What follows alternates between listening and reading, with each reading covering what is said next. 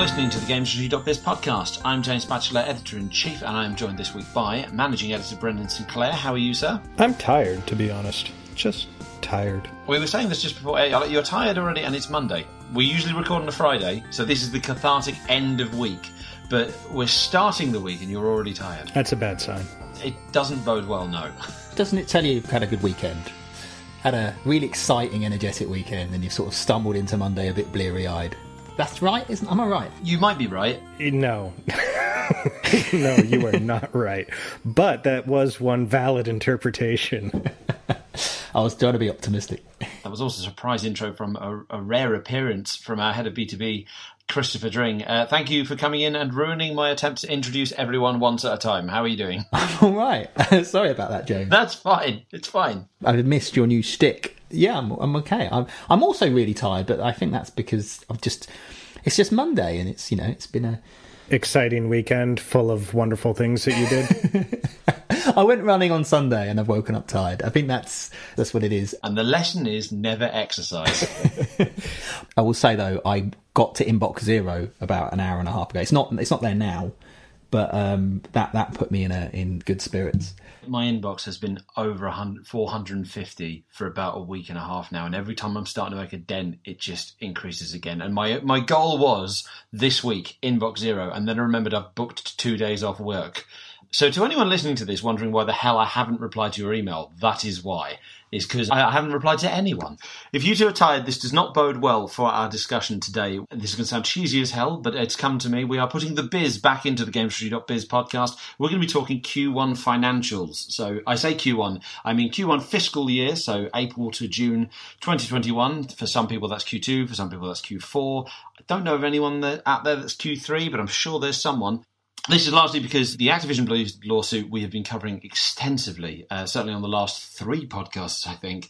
And there's no kind of notable new development in the overall story. There's certainly fresh reports of, of awfulness coming out of that company, and you can find all of those at GamesIndustry.biz. But today we thought we'd collect the various kind of financial results that have come out over the past few weeks, particularly the ones from the biggest firms. Have a look at the uh, the trends and the the patterns we're kind of seeing because I think in in this case this is a particularly interesting quarter to analyze. This is the first full quarter of financial results that compare to the first full quarter where the majority of the world was in some level of lockdown or certainly some level of COVID restrictions.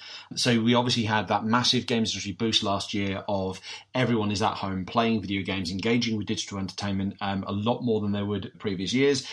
There were spikes in console sales, there were spikes in digital sales. So a lot of companies last year around this time were reporting record results. So we're going to take a closer look and see how those companies are doing this year. By and large, everyone is still doing well. Everyone has some forms of increase here and there, but equally, vast majority of companies have at least one indicator that is down in comparison year on year to Q1 or fiscal Q1 last year. Obviously, that is partly due to the pandemic, but there are also other reasons which we can go into uh, as we go. The one exemption we'll throw in at the start here is um, Zynga is entirely up across the board, but even they have warned kind of there's some kind of softening in the results. I think perhaps the growth has slowed down. Brendan, I believe you covered this one, so perhaps your best kind of summarize what, what's happening at Zynga. Yeah, Zynga, um, I thought was was interesting. All their numbers were up. Their bookings were only slightly above their guidance, though, and they they warned investors that, especially towards the end of the quarter, they were seeing some softness in the business. They blamed it on two things: one, the the great reopening, restrictions lifting, and people kind of going back to doing other things with their time besides gaming, and then the other was Apple's IDFA privacy changes because they said that raised the cost of user acquisition. And as a result, Zynga just kind of decided that's too expensive for, for the return that we're looking for. So they scaled back their user acquisition expenditures. They think some of that is going to get better. Uh, they believe that the cost for user acquisition will normalize even though it's not like Apple's going to be changing their privacy policy and walking that back anytime soon. Then, with the pandemic issue, they're just kind of bracing for sort of a return to not quite normal for the business. This is something a lot of the companies did this quarter is that they said, okay, things are down against you know, the year ago quarter. But if you look at the two years ago quarter compared to 2019, we're still well above that. So Zynga and, and many others were really confident that they are retaining some of the gains they made. Now, Zynga in particular said that the declines that they're seeing, since they track everyone, they can tell that it's the, the cohort of people who suddenly became active uh, in about March, April 2020. Those are the people who are now playing less at, at a noticeably higher rate than their their longtime users. So it's it's pretty clear they're giving back some of the gains that they made.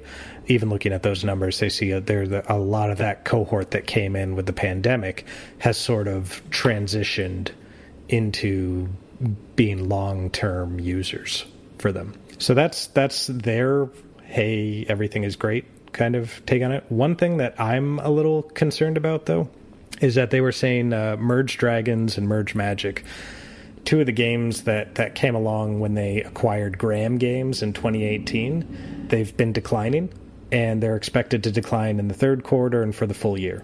What concerns me about that is that for the last three years, basically, Zynga has been this like hooray turnaround growth story right? Where where the revenues are just going sky high, bookings are amazing, and part of that has been driven by their acquisitions, like Gram Games, Small Giant, Rollic, Chartboost is the most recent one. And if you're buying companies, it's kind of it's it's not super difficult to keep your revenues going up because all of a sudden you have a new company contributing to everything. The problem is Gram Games and, and Small Giant in particular, their games were overperforming. And that doesn't sound like a problem, but the deals that they made to get those games they had contingent considerations after the fact. So, like, you know, if, if the games meet these targets in these quarters, then we're going to give the people we bought the company from extra money. Uh, and those acquisition related expenses were really adding up. And so, for the last three years, Zynga has posted just loss after loss after loss. There's been a couple gains, but for the most part, it's it's just been kind of brutal on like the bottom line for the company. In three years, they've lost a total of $327 million. They're projecting a third quarter net loss of 110 million. And the strategy that they've used to keep you know the bookings and revenue going up and kind of keep that like yeah we've got all this momentum story going is is they acquire the companies and then these contingent considerations on the back end of the companies when they perform well have been absolutely murdering the bottom line. And now now that they're finally kind of out from under the contingent considerations for gram games i believe that might have ended last quarter or something to have the the games that were powering that merge dragons and merge magic to have them all of a sudden declining i find that concerning because the boost that those things gave you was kind of squandered as far as profitability goes. They've seen declines with some of their series before, you know, Zynga Poker and Words with Friends. You know, they've gone up and they've gone down, but they've come back up. And and they could post record quarters this year, next year, year after, whatever. And I wouldn't be terribly surprised. They're the forever franchises that they've been able to kind of you know juice again and again and again. I'm not sure if something like Merge Dragons and Merge Magic. I'm not sure if those are as well suited to being forever franchises like that. And as a result, I'm I'm really curious to see what happens with Zynga and the strategy going forward, and if these acquisitions that they made, which had things looking pretty rosy for a few years, they were certainly not concerned about the losses they were posting, and investors didn't seem to be either. I'm curious to see if that's going to come back and bite them going forward.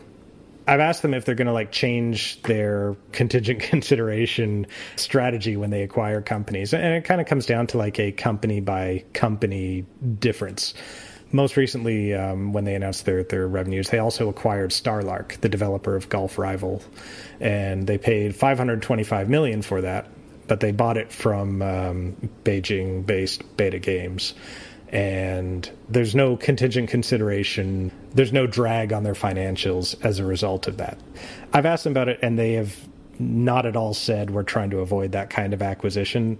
You know, there's a chance that they actually are considering it a little bit more going forward. I guess it would mean though probably paying more upfront. And when you look at the market at the moment, the, the amount of money people are throwing around, having that option to to pay. I mean, a lot of the deals I've seen lately, not just Zynga's deals, uh, have an element of you know dependent on performance. You know, you might get this amount and this amount. But I guess that's one of the things of the pandemic, right? You know, I know lots of people in the games industry that got their bonuses quite nicely because of the pandemic, but not because of anything they did.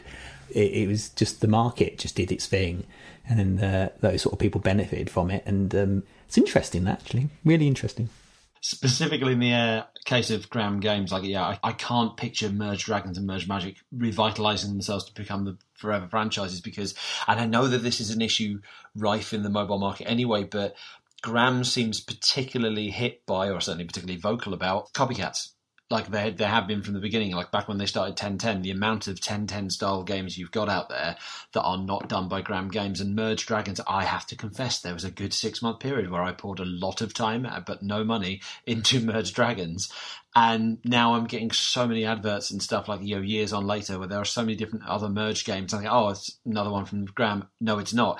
There are so many other companies kind of copying that mechanic. What they thought it was a kind of a unique selling point, that unique mechanic a lot of these hit games, these very kind of casual titles, are easy to duplicate or, or innovate around.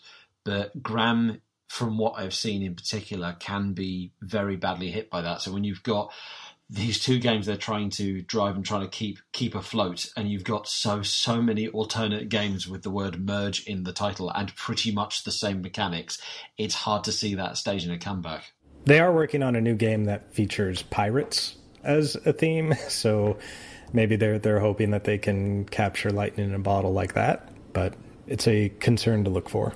Most of the financials we've been covering are from the more kind of traditional console and PC space because that's largely where a, a lot of our coverage kind of um, focuses. That's certainly where a lot of our readers are. And yeah, looking there, like as you say, like Zynga was the only one that had all their results up. Most of the traditional kind of console and PC platform holders and publishers, they saw at least one metric down some of them sell all of them down. Nintendo, for example, I'm looking like net sale, net profits, number of games sold, number of console sales, all of them are down year on year.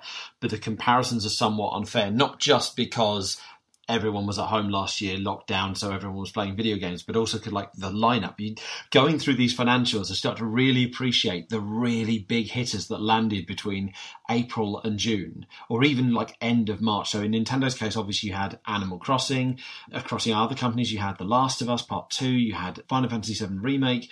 There's so many kind of really big games that whatever has been released this year just has failed to match up to. Like certainly, for example, like Last of Us Part Two sold four million copies within three days. Ratchet and Clank sold 1.1 million in I think a space of a few weeks. Returnal only managed just over half a million in a few months. It's been really interesting to see that it's not just hey pandemic. It has been like the quality of the lineup has been different. It's also the console generation. PS4 has however many people, and then when you switch to the PS5, there's such a small installed base and no one's getting super excited about brand new PS4 releases anymore. Some of this is kind of like, well, yeah, that's to be expected. It just doesn't it doesn't help at all when it's like, yes, this decline is sort of to be expected anyways, and you're going up against a record once in a century fluke pandemic quarter. The Nintendo numbers are brilliant. And I think that's the weird thing. Like I think Nintendo's revenue's down ten percent. But previous fiscal Q1, it was up 108%. So it's down 10% versus uh, 108% rise. Um, um, that's brilliant. Nintendo in particular during fiscal Q1 last year. I actually blame the games industry a bit for some of the negative reporting in the in the financial press because um, the games industry got really nervous about sharing the figures about how well they were doing during this point last year. They didn't want certain numbers getting out. They were clamping down on the charts, companies sharing too much information. They were just a little nervous because I didn't want the world to think, oh, lots of people are dying, but the games industry is going through such a resurgence. They didn't want people to think that, which you can understand that. But now here we are a year later, and everyone's sort of going, oh, Switch is down. But Switch during Q1, I, I, it was like Christmas style sales, or not quite, but five million consoles were, were shipped in the space of three months during five and a half million, I think during the last. That's in the spring quarter when no one buys anything. Animal Crossing did more in like three weeks than any previous Animal Crossing has ever done in its entire lifespan. That's the result of that. Yes, the game's popular console already as well going into it, but it was that was the lockdown boom. And I think what we what I've seen from the financials I'm looking at, and there are, as Brendan points out, like PlayStation numbers. It's almost entirely because of the generation switch. It's very little to do with anything else. PS4 uh, had a particularly good quarter uh, during this uh, unusually good one in the year before uh, uh, it gets replaced. But even so, it was always going to look like that. I think there's only been three consoles and that includes the Switch last year that sold as many co- was shipped anyway as many units into market as the Switch shipped this quarter. It, it's up there. It's in the top five, I think. Uh, PlayStation 4, which of course has been the, the benchmark for the whole generation, has never shipped more than three and a bit million in a, in the spring quarter, whereas Nintendo shipped four and a half million. It is a really spectacular result. And it reassured me actually, because um, although we're not out of the pandemic yet, there has definitely been a slowdown. You can see it in the charts, you can see it in the performance of the market. Things have slowed in terms of releases, in terms of sales. But when you look at the overall figures, you can see, oh, hang on, the games industry clearly has retained a lot of those gamers. And there's now with online connectivity, which didn't exist when the Wii and the DS did the similar thing, there's a chance that we'll keep hold of them even when everybody's out in the world again. And I actually was really reassured by uh, uh, Nintendo's financials, but then that didn't stop the Bloombergs and the Washington Posts of the world declaring video games are over. Well, I think one of them wrote an article about people have stopped playing games, which is gross overreaction to what is actually a perfectly expected drop in post-pandemic sales. The, the, the real metric is is the games industry going to be bigger post pandemic than it was pre pandemic? And we're still too early to know that. But looking at it at this point in time, I think there's a good chance it will be. And that has always been the aim, I think. Any ideas about who retains their their new wave of users from the pandemic better? Like what games are better suited to keeping them around?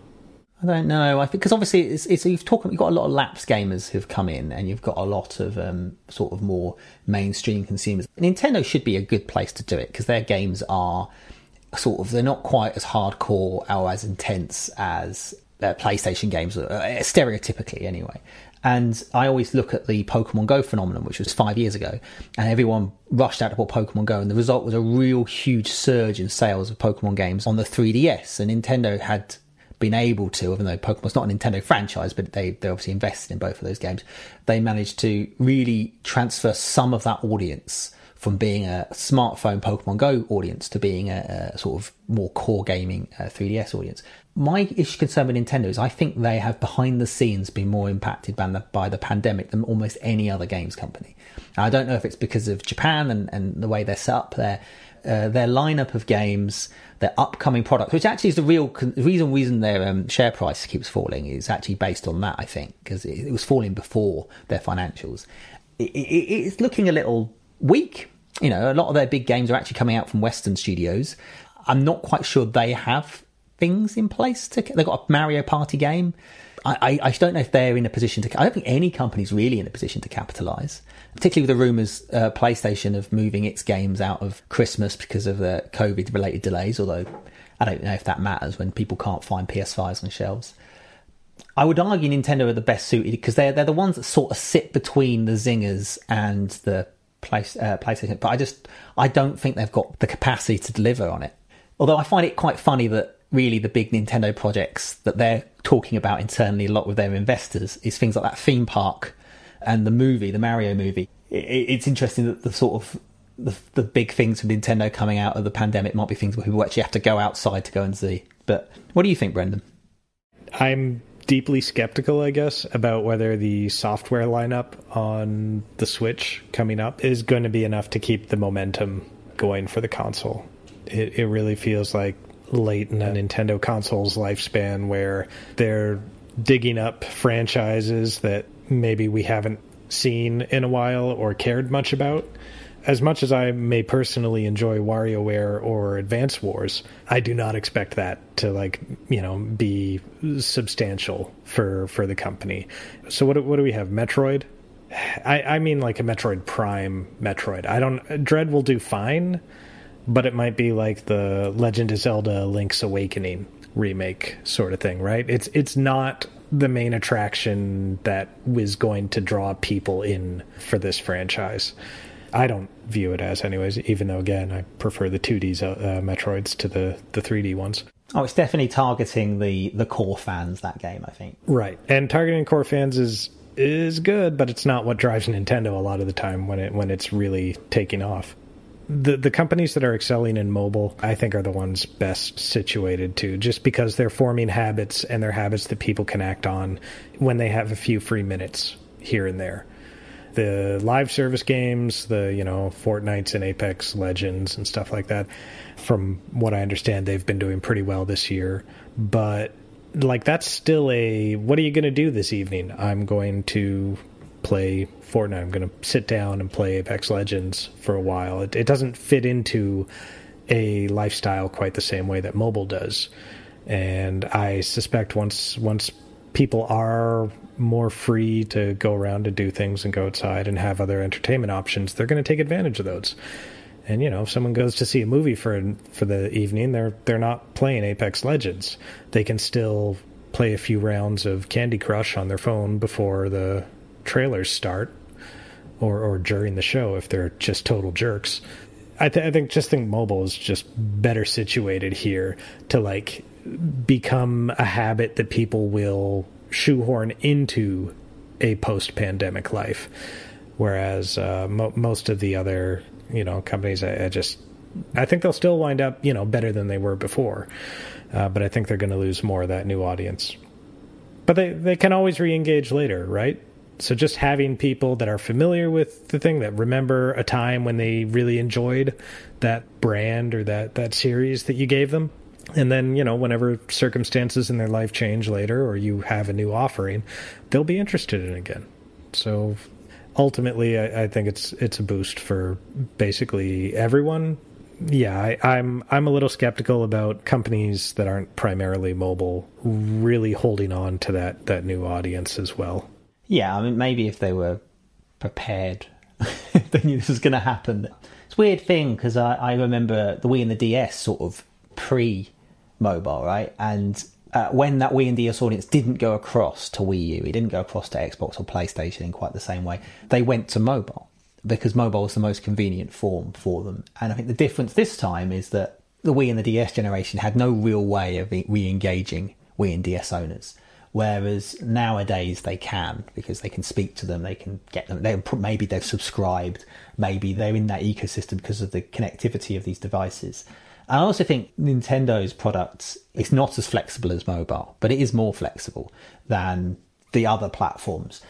You talk about Nintendo end of life cycle. You're sort of right because we're seeing that at the moment, but I do wonder if this Q4 feels like a scrambled together Q4 lineup from Nintendo. Like this, they just had their biggest ever sales year. They're still expecting 25 million console sales uh, shipments anyway this year. That will put them on a, an, a, an install base not too far off the PlayStation 4. So you'd expect them to have a bigger. They do have Pokemon this Christmas. They do have a Pokemon game, although it is a remake. It will still probably do around 10 to 15 million units they also have a Mario Party game, and the Mario Party is a lot bigger than I think we all seem to forget. Uh, I certainly do that that game does around seven, eight million units. So they're not unpopular. They, they don't have a Smash Brothers though. They don't have a, a, killer. But then next year's lineup, if they hit, and I think this is where some of the concern lies in not knowing the impact of COVID on development. Next year, Nintendo has a new Pokemon game, sort of the Monster Hunter style Pokemon game they've got at the beginning of the year. They've got a Splatoon 3, which is a franchise on the cusp of being one of Nintendo's elite franchises, that one. They've got uh, apparently Breath of the Wild 2. There's a Mario Rabbids game, and the last Mario Rabbids did 7.5 million units as well. So it's, again, not a, not a small franchise. They have a few more tent poles next year. Whereas this year, I'd argue they don't really have a tentpole at all. Maybe Bowser's Fury, maybe Monster Hunter, but it, it's certainly not in a global way. I think next year looks quite good for them in terms of tentpole releases. But this is where I start getting more anxious because I have to wonder if we have seen the peak of Switch. And you know what happens when Nintendo goes past that peak? Those sales fall sharply. And if Nintendo end up ending their Switch generation, if let's say we, are looking at a new Nintendo console at the end of 2023 or something, how long is it going to be before we get another Zelda? Or, you know, or another Splatoon, or, you know, they've only just finished making them for the previous generation. And we saw that at the end of the Wii because the Wii we had Mario Galaxy 2 towards the end of its life cycle. We had um, Skyward Sword, or the Zelda game. These big Nintendo franchises which drive a lot of those early sales. It took them a while before they came to Wii U, and I think Nintendo will want to avoid that if they if they're going on a similar transition from one console to the next, and unless it's just a more of an upgrade Um, I think Nintendo will want to avoid that this time by by not having too many of its biggest developers releasing games too close to the end of its current console lifecycle. I'm probably overthinking it a little bit. No, I think you're right. Like you know, this goes back to the ongoing Switch Pro conversation and, and what they've got planned next hardware wise. Like if whatever people thought the Switch Pro was is actually the foundation of the next Nintendo generation, the next Nintendo console, I wouldn't be surprised to see Metroid Prime 4 end up on that instead. Because the releases are slowing down for Switch, it does feel like the traditional end of life cycle. Naive optimism moment, as you say, like next year's lineup looks great, and those are only the titles we know of.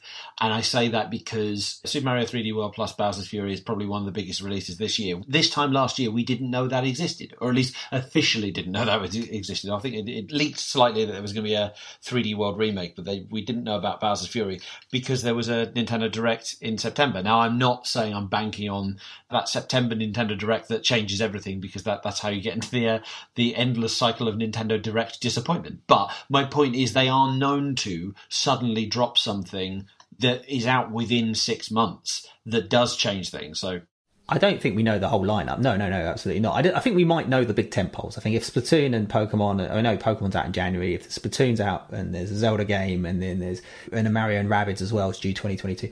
That's a pretty big lineup for Nintendo, even by yeah. even by 2017 standards. There'll be a variety of games in between all of that. Thing is, Nintendo, it's weird. A company that's selling this well and is doing performing this great in the market.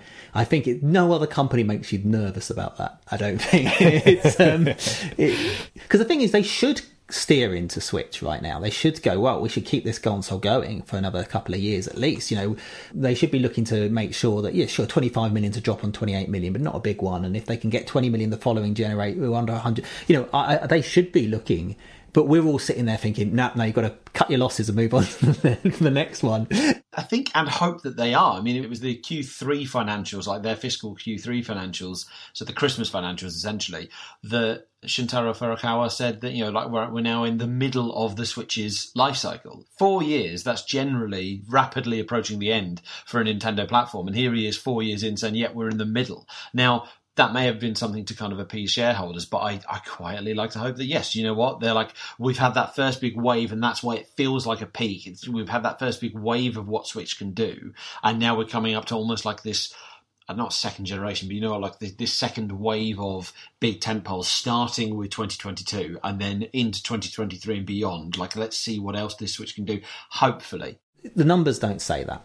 Like a lot of people are very happy and very engaged with it, but the machine does. I mean, it might be because I've got a PS5 and then a Series X, but it does feel like it started. It does. You know, I, I played Mario Golf and I thought this game looks a bit ropey, it was already old hardware when they launched it. And I think this is the COVID effect. I think we probably would have had a Zelda or one of those games that they announced recently this side of Christmas. You know, we probably would have had a big game this Q4. And the result is we don't have one because of those reasons. But then how long do those games get delayed? And when do those games get delayed to a point where you go, you know what?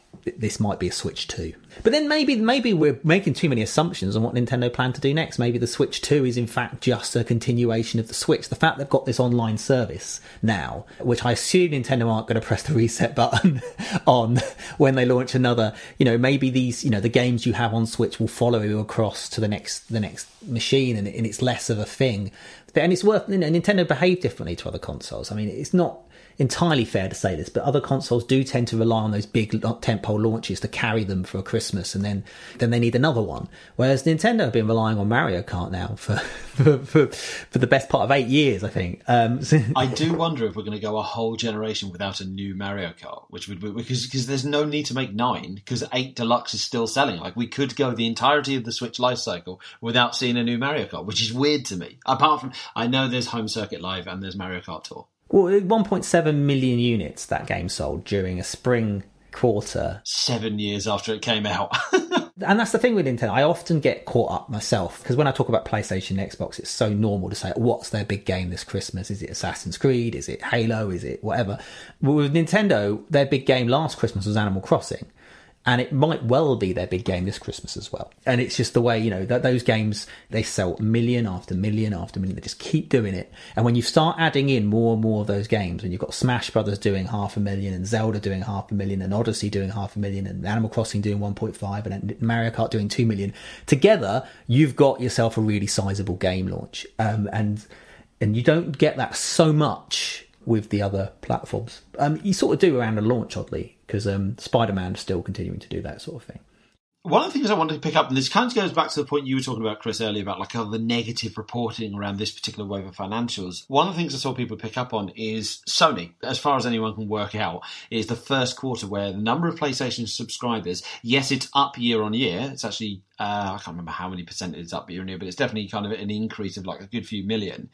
But it's down about a million or two from the previous quarter. Now, during the actual conference call around the earnings presentation, uh, the CFO, Hiroki Totoki, said, Are we looking at a declining trend? We don't think so. We are trying to analyze different elements, but there are no conspicuous trends that we can capture. So they're not concerned. But I definitely saw quite a few headlines of PlayStation Plus subscribers dropped for the first quarter ever, and just kind of, again, that kind of alarm. You were saying this, Chris, earlier, kind of off air. Part of that is it's such a quiet summer that all media outlets are kind of latching onto anything that is news. Obviously, you've seen a lot of um, outlets covering the Activision Blizzard lawsuit. You've seen people latch onto this sort of thing, or I think as you put in a group chat, like anything that Jeff Grubb says. There's a need for news. There's a need for headlines. But I do find it interesting. At a time that Xbox Game Pass, and I know that's not the direct equivalent of PS Plus, but at the time when Xbox Game Pass and Gold by extension is growing still, to see PS Plus to have one kind of dip and people flip out, I think is interesting. Like, I, I mean, are you guys concerned by one quarter's dipping of PS Plus subscribers? No.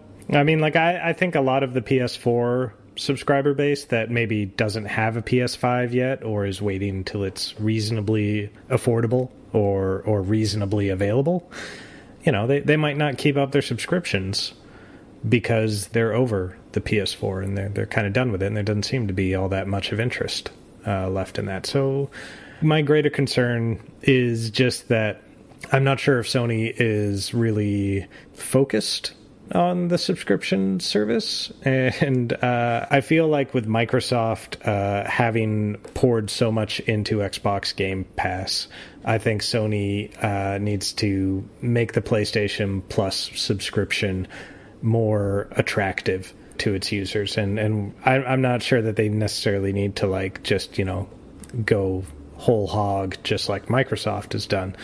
But I think people probably want you know a little more value for it than what they're they're getting right now. I mean, I know I let my PS Plus subscription lapse years ago just because I was like, well, I'm not excited every month to find out what the new PS Plus games are like I like I was before, and I just was like, do I really want this online feature? Eh. Same. I I actually didn't subscribe for years. I specifically signed up last year for Fall Guys got to about two, three months, realised I hadn't played more than two rounds of Fall Guys because I am so terrible at it. And I'm now on the cusp where like it's meant to cancel, but I've just bought Star Wars Battlefront 2 to specifically play against my brother and I was like, I should probably sign up for one more year so I can actually do that. But beyond that, no, there isn't that impetus to stay signed up in the same way that there is with say Xbox Game Pass Ultimate, which again I know is not the direct equivalent of PS Plus, but the way that the way that Microsoft pushes it, and like yeah, if you're going to sign up for Gold, you might as well sign up for Game Pass because you get this massive library of titles that comes with it. And we've we've spoken before, so many people have about like the value offering that Game Pass offers.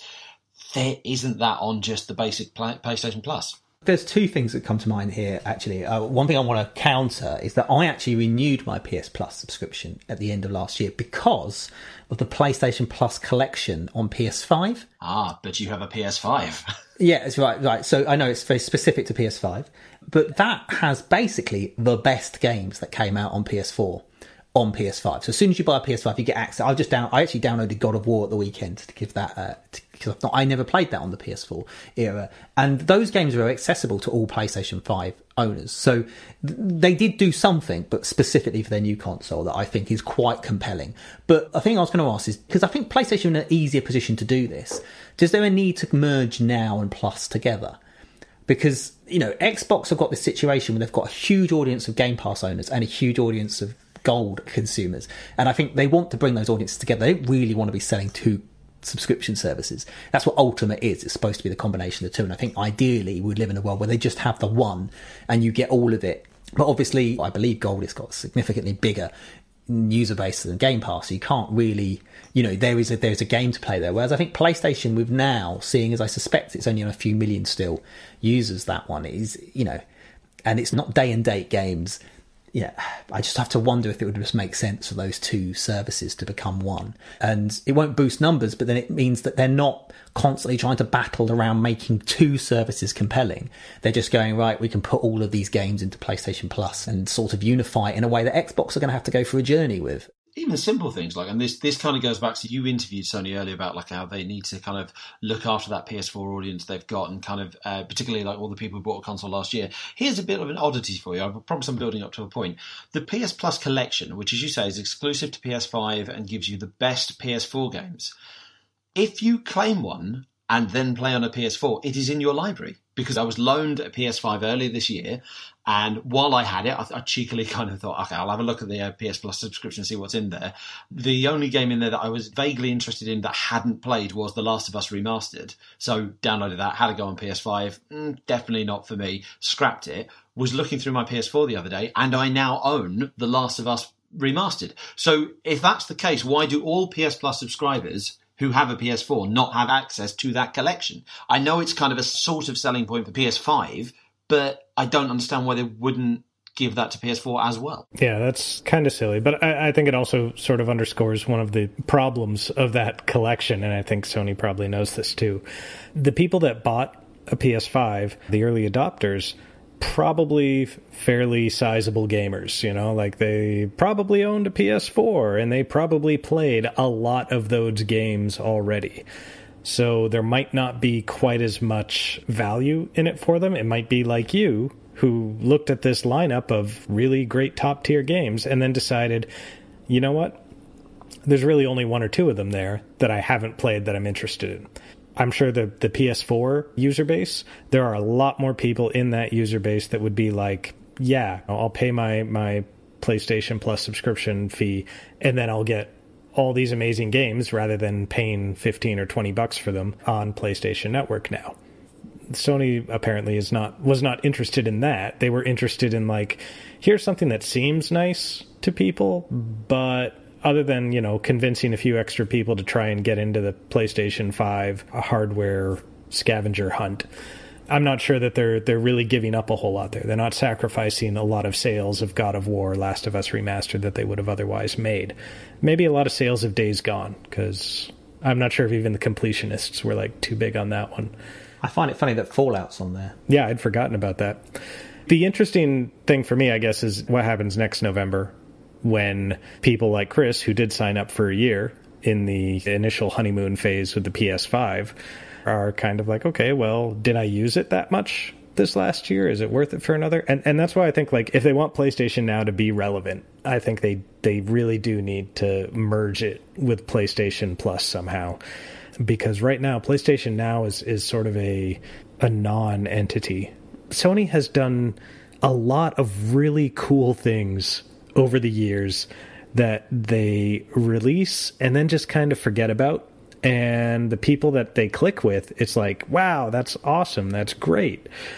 Because Sony is so prone to just sort of like getting interested in this other glittering thing over there.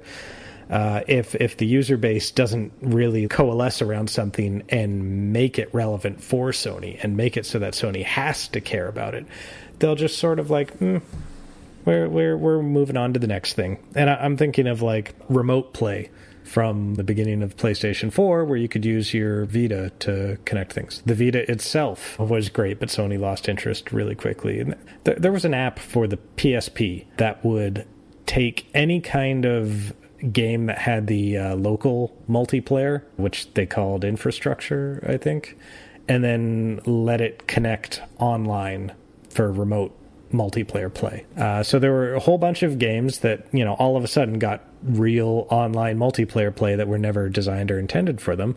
And I I remember trying that out and like, wow, that's really cool. And I, I played some Tekken with with someone in you know on the other side of the country, and like I was really impressed by that. Sony did not care about this at all. I'm shocked they even released it for all the attention that they gave to it. You know, like, hey, we just took our platform and then added online multiplayer to a massive array of games that never had it before. They didn't say diddly about it really. I can't even remember how I found out about it. But like that's that's the kind of thing they do, you know? If I was going to be optimistic, because uh, you know I've been quite critical of PlayStation's decision to globalize a little bit. I've questioned it. I always felt that the company was quite cool having a European operation, a US operation, and how that allowed them to be more global and create some more interesting things like the stuff you talked about there, Brendan. But in a way, you've actually also hit upon the negative of that low regionalized part of the company is that you get this a lot where certain regions are more interested in innovations or cool things that the, te- the development community is doing than others, and other divisions don't get behind those releases. I think you know the biggest one is a great example is PlayStation Move. PlayStation Move remained a thing in Europe for like a year, maybe even two years longer than it did in other markets because the European developers particularly were behind it. The European operation was very much behind it they kept pushing it. And in the US, they just sort of dropped it. And I have to wonder, you know, I look back at other examples of things like PlayLink and stuff where uh, a lot of the developers behind PlayLink were actually British. When, they, when it came to it being showcased in the US, it was stuffed in the corner of E3. And you got that. I know that competition went on historically between you know Europe begging the US for a bit of Uncharted and the U- and the US begging Europe for a bit of Killzone, and everyone squabbling over that kind of stuff. And it, and it might have created some interesting competition, but I think that might be one of the reasons why stuff got squashed because the whole organization never got behind a cool thing. And I think when PlayStation does VR this time, Europe, US, Japan, every organization will get behind it, every corner of that, because it's now centralized. So I do wonder if we'll see a change as a result of that. We might see less cool little ideas coming forward, but the cool ideas that do might actually get the backing they need, whereas perhaps they didn't exist historically. If I'm going to put a positive on the globalization, which I'm not entirely sure is a good idea. I'm not even sure why PlayStation Now is still around, actually. I mean, is it just because they spent so much money, like 300 million, I think, to get Gaikai in 2011, 2012? They could have bolted that into PS Plus, couldn't they? They could have put that in with PS Plus. But PlayStation Now, they did a big boost with it because PlayStation Now was all about old PlayStation games. It was all about a way of getting PS3, PS2, all those sort of games onto the PlayStation 4 and a way of doing it because they didn't have backwards compatibility was to do it via streaming.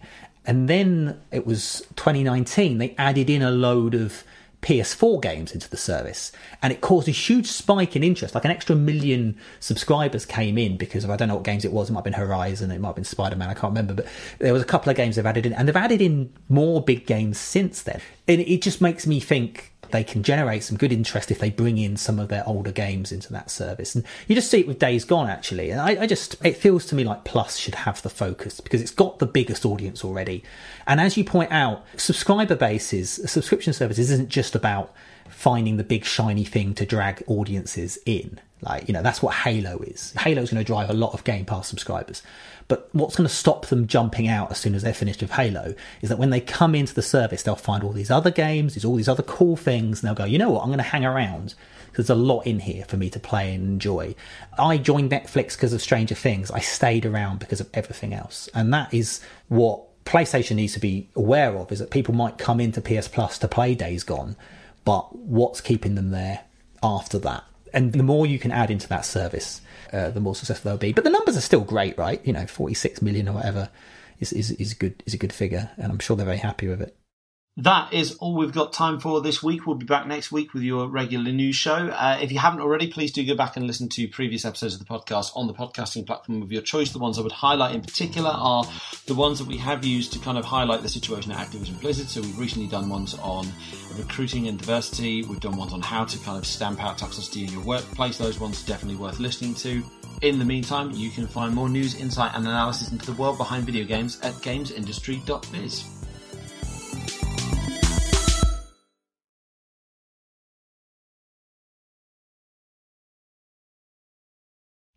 I forgot this was the podcast. Uh, I thought we're just chatting.